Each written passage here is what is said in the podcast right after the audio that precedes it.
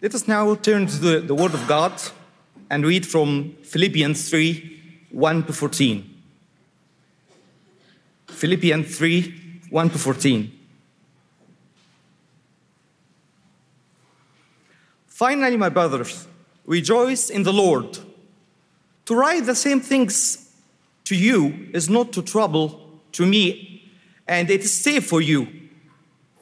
Look out for the dogs. Look out for the evildoers. Look out for those who mutilate the flesh. Look out, for we are the circumcision who worship by the Spirit of God and glory in Christ Jesus. To put no confidence in the flesh, though I myself have reasons for confidence in the flesh also. If anyone else thinks he has reason for confidence in the flesh, I have more. Circumcised on the eighth day of the people of Israel, of the tribe of Benjamin, a Hebrew of Hebrews. As to the law, a Pharisee. As to zeal, a persecutor of the church. As to the righteousness that under the law, blameless. But what, whatever gain I had, I had counted as loss for the sake of Christ. Indeed, I count everything as loss because of the surpassing worthy of knowing Christ Jesus my Lord. For his sake, I have suffered the loss of all things and count all them as rubbish, in order that I may gain Christ and be found in him, not having a righteousness of my own that comes from the law, but that which comes through faith in Christ, the righteousness that comes from God, that depends on faith, that I might know him and the power of his resurrection, and that I may share the sufferings, his sufferings, becoming like him in all this, that by many means possible I may attain the resurrection from the dead. Not that I have already obtained this or I am already perfect, but I press on to make it my own because of Christ Jesus has made his has made me his own.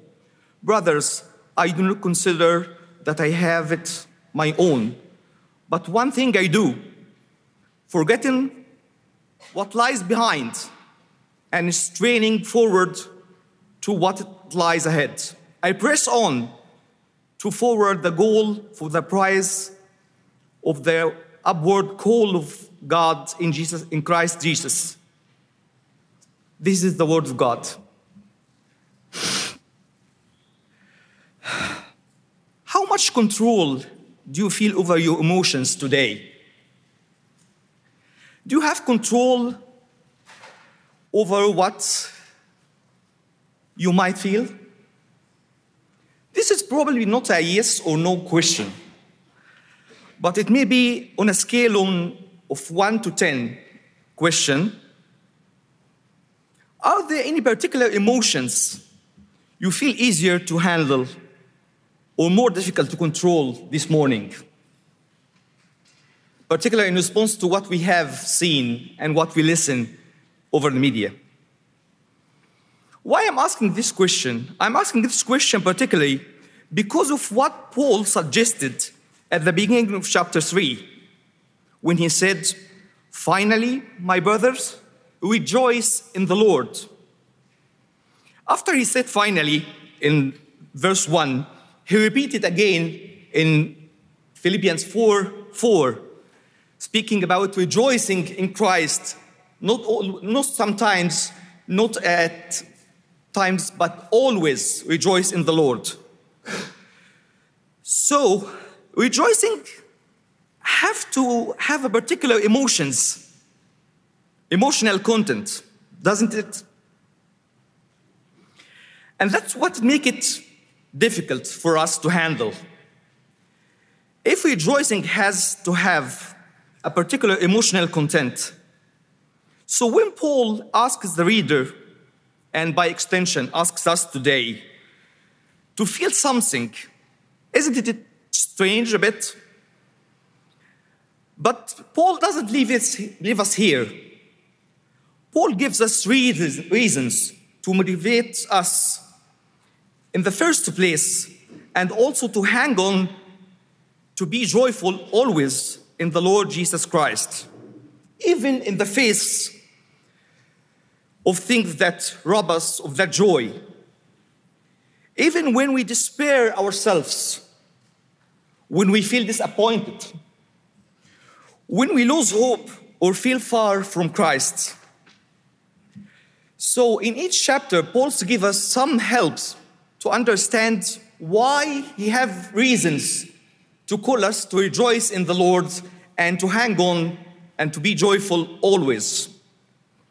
Let us turn to the first chapter and the reasons that Paul encourages us today to consider and read about his joy. In the first chapter, he called the Philippians. In chapter 1, verses 4 to 6. Always in my prayer of mine for you, all making my prayer with joy, because of your partnership in the gospel from, the first day until now. He's calling the Philippians and thanking God for their partnership in the gospel. And in verse 6, he goes on to say, And I am sure of this. Let's pay attention why he is calling us to be assured that he who began a work in you all will bring it to completion at the day of Jesus Christ. And I am sure of this that he who bring a good work in you will bring it to completion at the day of Jesus Christ. Beloved, a track. The reason for us to joy today and always as Christians, as believers in Christ, first and almost find its completion and satisfaction in the complete work of the risen, crucified, and risen Lord. When God starts something, starts a project like us, He is not distracted by any other things. God doesn't get distracted by the YouTube or Amazon ads. All the way in the Bible, when God insists in doing something, He keeps on doing it till its completion, it's, it's, till its fruition. We were reading today of Ezekiel 36 and the wonderful promises of the new heart, the heart of flesh that God will give His people. When they lived in Sinai, their hearts were of stones hearts of that doesn't enjoy the mercy and love of God. So that when Moses tells them in Deuteronomy 29 4 that until now, God hasn't given you a new heart to, to love and honor God. But he continues in chapter 30, in Deuteronomy 30, to speak about the new heart that will God God gives to his people in order to enable them to love him and honor him more and more. So, our faith today, when we come before the heavenly altar, is not to be found in us, is not to be found in something that we do, but to be found only in what God has achieved and has started. And that's why Paul finds his joy when he speaks to the Philippians. Always in every prayer of mine for you all, making my prayer with joy. And I am sure that he who has begun a good work in you will complete it to the completion of the day of Jesus Christ. He is not putting his trust in them, not in his work, regardless of his many sufferings and struggles that we have in this church. That's the first chapter. Remember the complete work of Christ. Lift up your eyes at the cross and the risen Christ. You will find your joy. Joy is not just a response that you can't control, but if you keep focus and look at the cross, you will find this joyful response coming out of your heart from the living God. And now we turn to the second chapter. And we consider not just the, the disappointment that we might find in our lives because of our own sins, our own struggles, our own fragileness, but because of the what we find around us in the world. We spoke today about the broken world that we live in. We speak also about the struggle that we find in the church. Paul, here in this church, was speaking about some brothers who happened to uh, really serve to advance the gospel. But he differentiated between two kinds of motives those who serve Christ and the gospel out of wrong motives, out of envy, out of bad emotions. And while he is imprisoned for Christ, he can still find his joy, even when they do this out of wrong reasons. But he still find his joy in Jesus Christ. Some indeed preach Christ from envy and rivalry, but others from goodwill. How do you respond, Paul, to this? The latter do out of love, knowing that I am put here for the defense of the gospel. We are, like Paul today, are invited to rejoice in the proclamation of the work of Christ, even if people do it for wrong reasons. So people, Paul can find many reasons to rejoice. First, in the risen, in the complete work of the risen and uh, heavenly Christ. Second, from the proclamation of the word, even when people do it for wrong reasons. So if you are today coming with some frustration about a friend, a spouse, your child, or relatives, friends, that you used to invite them to the church and to listen to the word of God and hear the gospel proclaimed, don't be frustrated. Carry on. Carry on praying for people. Carry on loving them cannot expect them to realize who Jesus is. Because Paul himself reminds us of what God is about to make and proclaim through Jesus Christ. Let's read about Philippians, uh, read Philippians 2 11.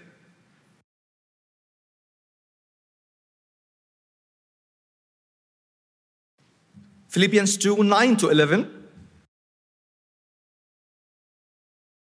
Now, when we look around us, we find Jesus not recognized for who he is. But Paul helps us today to find our hope in the future. When Jesus Christ will be recognized for who he is. So he starts in verse 9 Therefore, God has highly exalted, exalted him and answered on him and be, be bestowed on him the name that's above every name. So that at the name of Jesus Christ, every knee shall bow, and every hand, and on every and under the earth, and every tongue confess that Jesus Christ, Jesus Christ is Lord, to the glory of God the Father. Carry on Put your eyes not only on the risen and the crucified uh, Christ, but also on the coming Christ at the end of the days. And when we look our eyes on the risen Christ, and we think of the future coming when every knee shall bow and everyone can will recognize Jesus Christ as Lord for the glory of God the Father. We are invited once more with Paul to think of the joy. So we come to Philippians 3.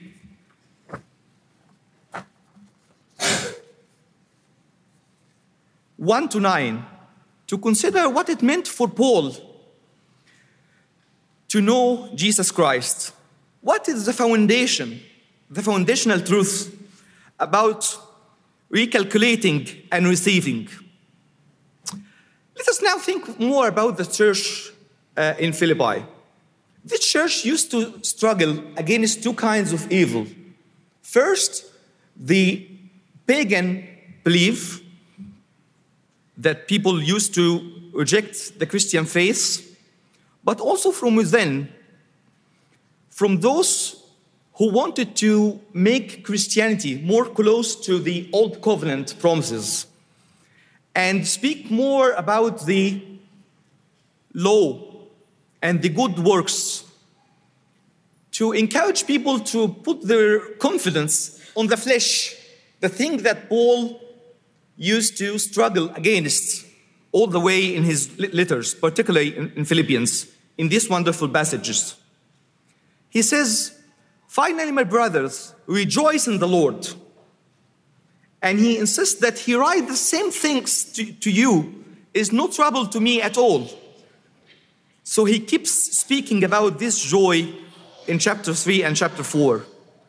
But he now invites the Philippians to look out for the dogs, look out for the evildoers. You may ask, people, Paul is speaking about whom? Paul is speaking about the Judaizers who tried to make Christianity very close or identified to the Old Covenant law. And Paul, in verse 3, makes a very bold proclamation. He says that they are trying to boast and put their confidence on the flesh, but we are the circumcision. We are the real circumcised people that the Old Testament spoke about. We are the people of God that uh, Ezekiel spoke about in Ezekiel 36 today. We read, read, read about them. We are the circumcision who worship by the Spirit of God and glory in Christ Jesus and put no confidence in the flesh. And Paul goes on and reminds them that if anyone else thinks that he has reasons for confidence in the flesh, I have more. As if Paul is saying, if you think of yourselves and find confidence in the flesh, you are going on the right in the wrong direction. Don't go there. I have been there before and I found no confidence. I found no joy. But I was always struggling. If anyone thinks that he has reasons for confidence in the flesh, I have more. Circumcised on the even on the eighth day of the people of Israel. And he goes on to list all his privileges that he used to enjoy before knowing Christ. But whatever gain I had, I counted as loss for the sake of Christ. Indeed, I count everything as loss because of the surpassing worth of knowing Christ Jesus, my Lord. Now, when you come to worship the Lord today, what are you looking for? Why you find trust and peace? Is that because you are a minister here? Is that because you think of the last week that you did very well? Or you put your trust in Jesus Christ when you look at Him and recalculating and receiving the righteousness that He promises, not the righteousness coming from the law and obedience of the Old Testament promises, but the righteousness that we receive as a gift from God. It's something that you receive by faith and you receive only when you look your eyes and think of Jesus Christ as the living God. So the foundational basis is that to receive and to reconsider all your privileges and all your good works as nothing, as rubbish, and think only of the good works that you receive and the gift that you receive when you believe in Jesus Christ.